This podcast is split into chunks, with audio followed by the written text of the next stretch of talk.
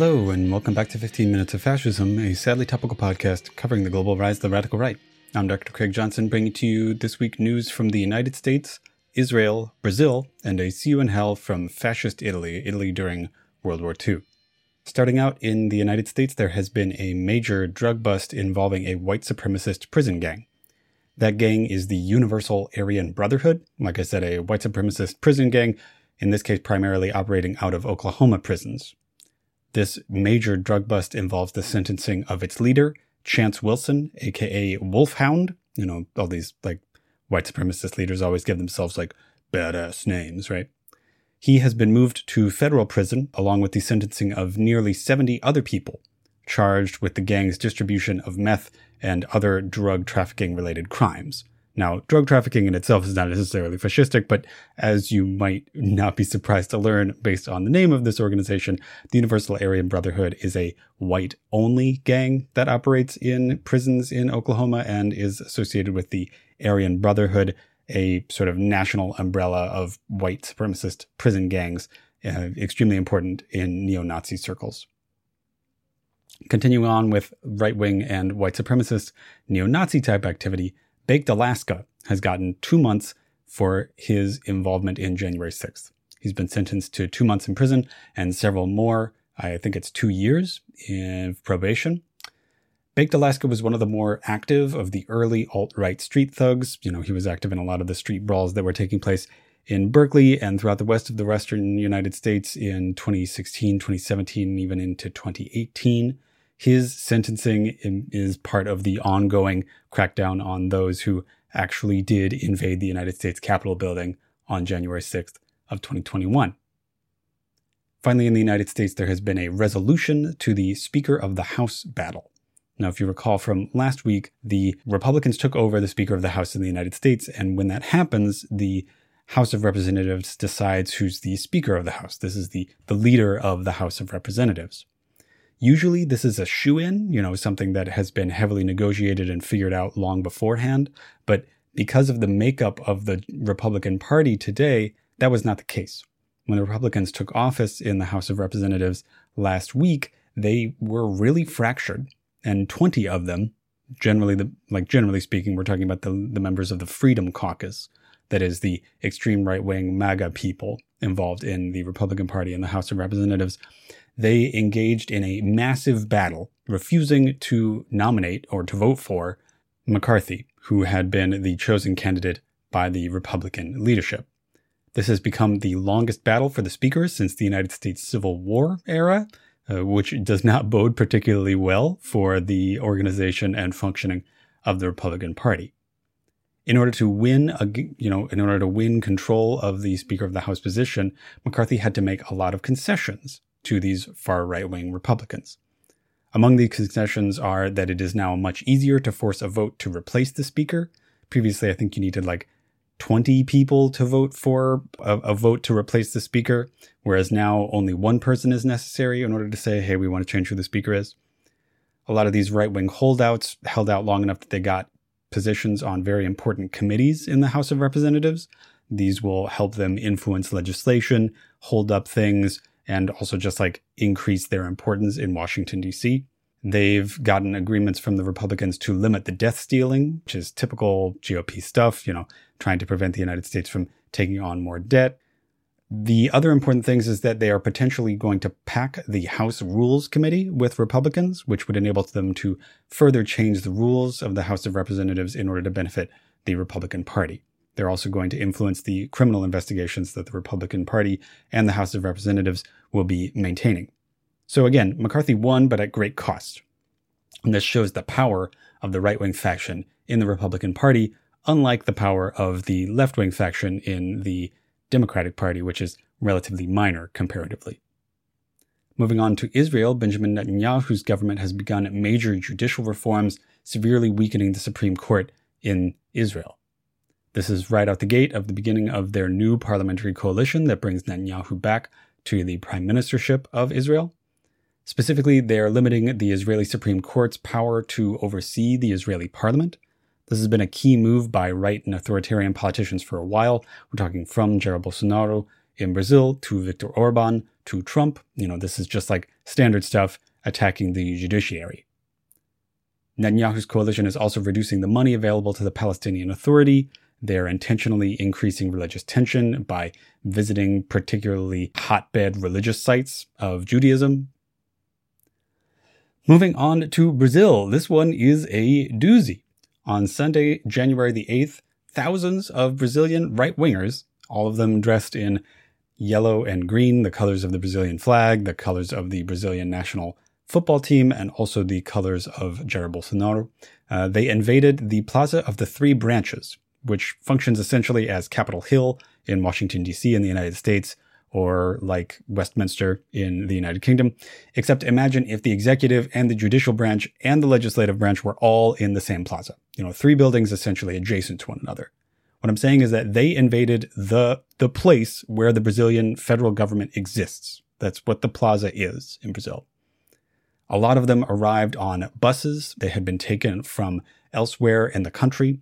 Hundreds of them, though, were in Brasilia and had been camped out either at the Federal Plaza, at this Plaza of the Three Branches, or at the military headquarters in Brasilia, demanding military intervention in order to reinstate the presidency of Jair Bolsonaro, the recently ousted right wing former president of Brazil.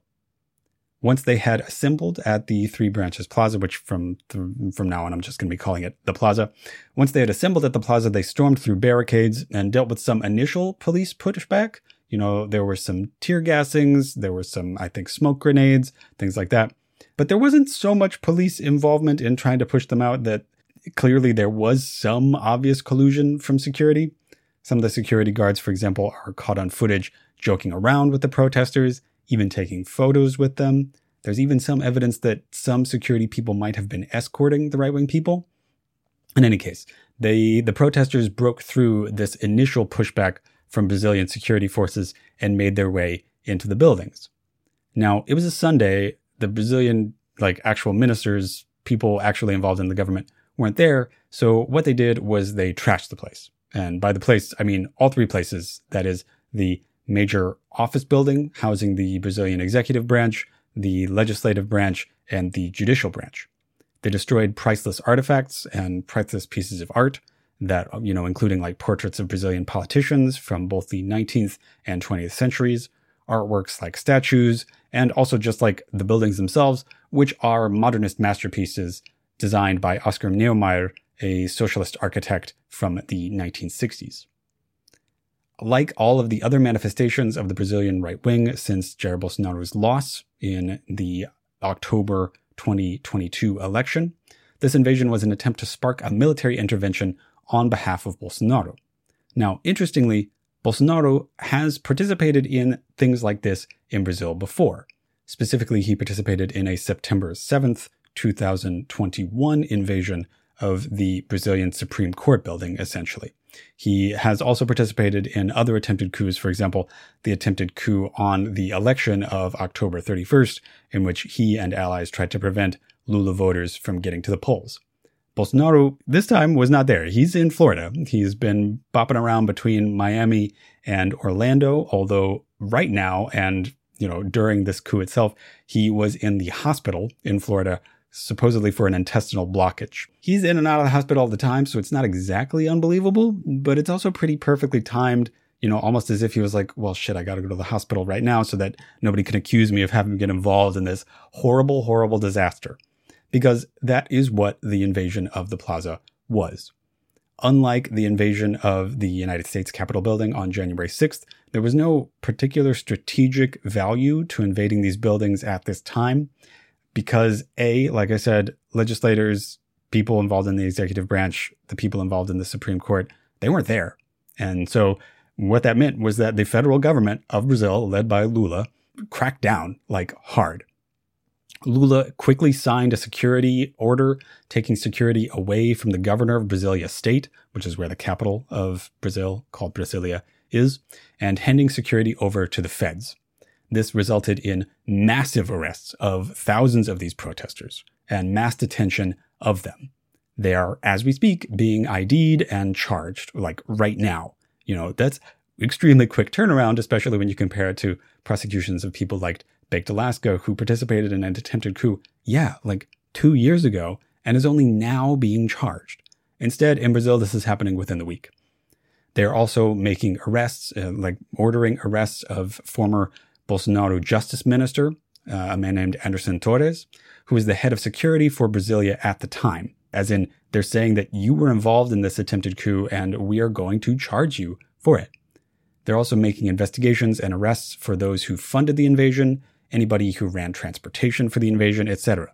What I'm saying is, the Brazilian state is not fucking around about this. They are going after the people responsible, and not just the people responsible for actually invading the capital, but anybody who aided and abetted them.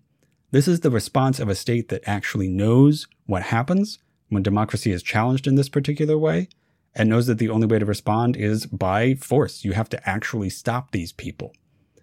In the United States press, there's been a lot of comparing this to the invasion of the Capitol building on January 6th saying, you know, like, oh, this is a warning for those of us in the United States. This is a warning for people uh, dealing with those who are confronting democracy. I think that that's ass backwards. The fact is that Brazil is handling this well. They are dealing with it seriously and quickly. They are quickly going after the major perpetrators of it. They are immediately saying like, hey, we're gonna we're gonna deal with the actual leaders who are responsible for it, including former government ministers and potentially including Bolsonaro himself. The United States, in its handling of January 6th, is not the example. We're the cautionary tale. We have waited so long to deal with this to the point that, like, now the apparatuses of the federal government that were trying to do something about this, namely the House of Representatives, have been lost by the people who are going to do anything about it at all. So Brazil is the example to look for here. Finally, going to close out this week like I do every week with See You in Hell, a segment celebrating the deaths of prominent right wing figures in history. This week, I am talking about Galeazzo Ciano, the probable successor to Italian fascist leader Benito Mussolini. Ciano was born in the Tuscan coast in 1901. His father was an admiral in the Italian Navy in World War I. Ciano became a diplomat in Italy after World War I, and with his father was an early supporter of Benito Mussolini. They participated in the March on Rome, which was the Italian Fascist Party's takeover of Rome in the 1920s. In 1930, long after Mussolini had taken power, Ciano married Mussolini's daughter, Edda, and thereby became Mussolini's son-in-law. He served in Italy's invasion of Ethiopia and eventually became Italy's foreign minister. This was not just nepotism. He had been a diplomat and just like sort of socialite person for, you know, several decades at this point. However, he was also being clearly groomed as Mussolini's successor prior to the start of World War II. And it seemed like this was a pretty secure deal for Ciano and that it was actually very satisfying to Mussolini himself. However, after Italy's engagement in World War II, which recall was Germany's game, not Italy's, Ciano was a major major critic of Mussolini's alliance with Hitler and Italy's invasion of Greece and its other involvements in military operations in World War II. He thought that Italy was massively overstretched and outgunned when it came to fighting the Allies. He was, of course, right about this, and this made him ultimately a distanced part of the Italian state. He was pushed aside as things got worse, and his predictions rang true. He was eventually removed from his position as the foreign minister, but was kept both close and at arm's length as the ambassador to the Holy See. He cooperated with other leaders in the fascist party when Mussolini was removed from power after the Allied invasion of Sicily in 1943. He then fled to Germany uh, after himself being ousted for his connection to Mussolini once the Italian state was reorganized in 1943. The Germans then returned him to the Italian puppet state, led by Benito Mussolini, that they set up, and Mussolini had him summarily arrested, tried, and executed, along with several other people that Germany had handed over to him. This week in history, January the 11th, 1944. So, Galeazzo Ciano, we will see you in hell. All right, that was 15 Minutes of Fascism, a sadly topical podcast covering the global rise of the radical right. I'm Dr. Craig Johnson, thanking Sleepy Kitty Arts and Sleepy Kitty Music for our intro, outro, and graphics. If you enjoyed the podcast, please like, share, and subscribe. Please leave a review on whatever it is you're listening to this on, and tell friends, family, comrades, and colleagues about the podcast. If you really like the podcast, check out my Patreon at patreon.com slash 15 minutes of fascism. That's 15 minutes of fascism spelled out and all in word. That's also where you can reach me at Gmail, 15 minutes of fascism at gmail.com. I'm on Twitter at Hist of the Right, that's H I S T of the Right, and also Fascism15. All right, thank you very much, and I will talk to you next week.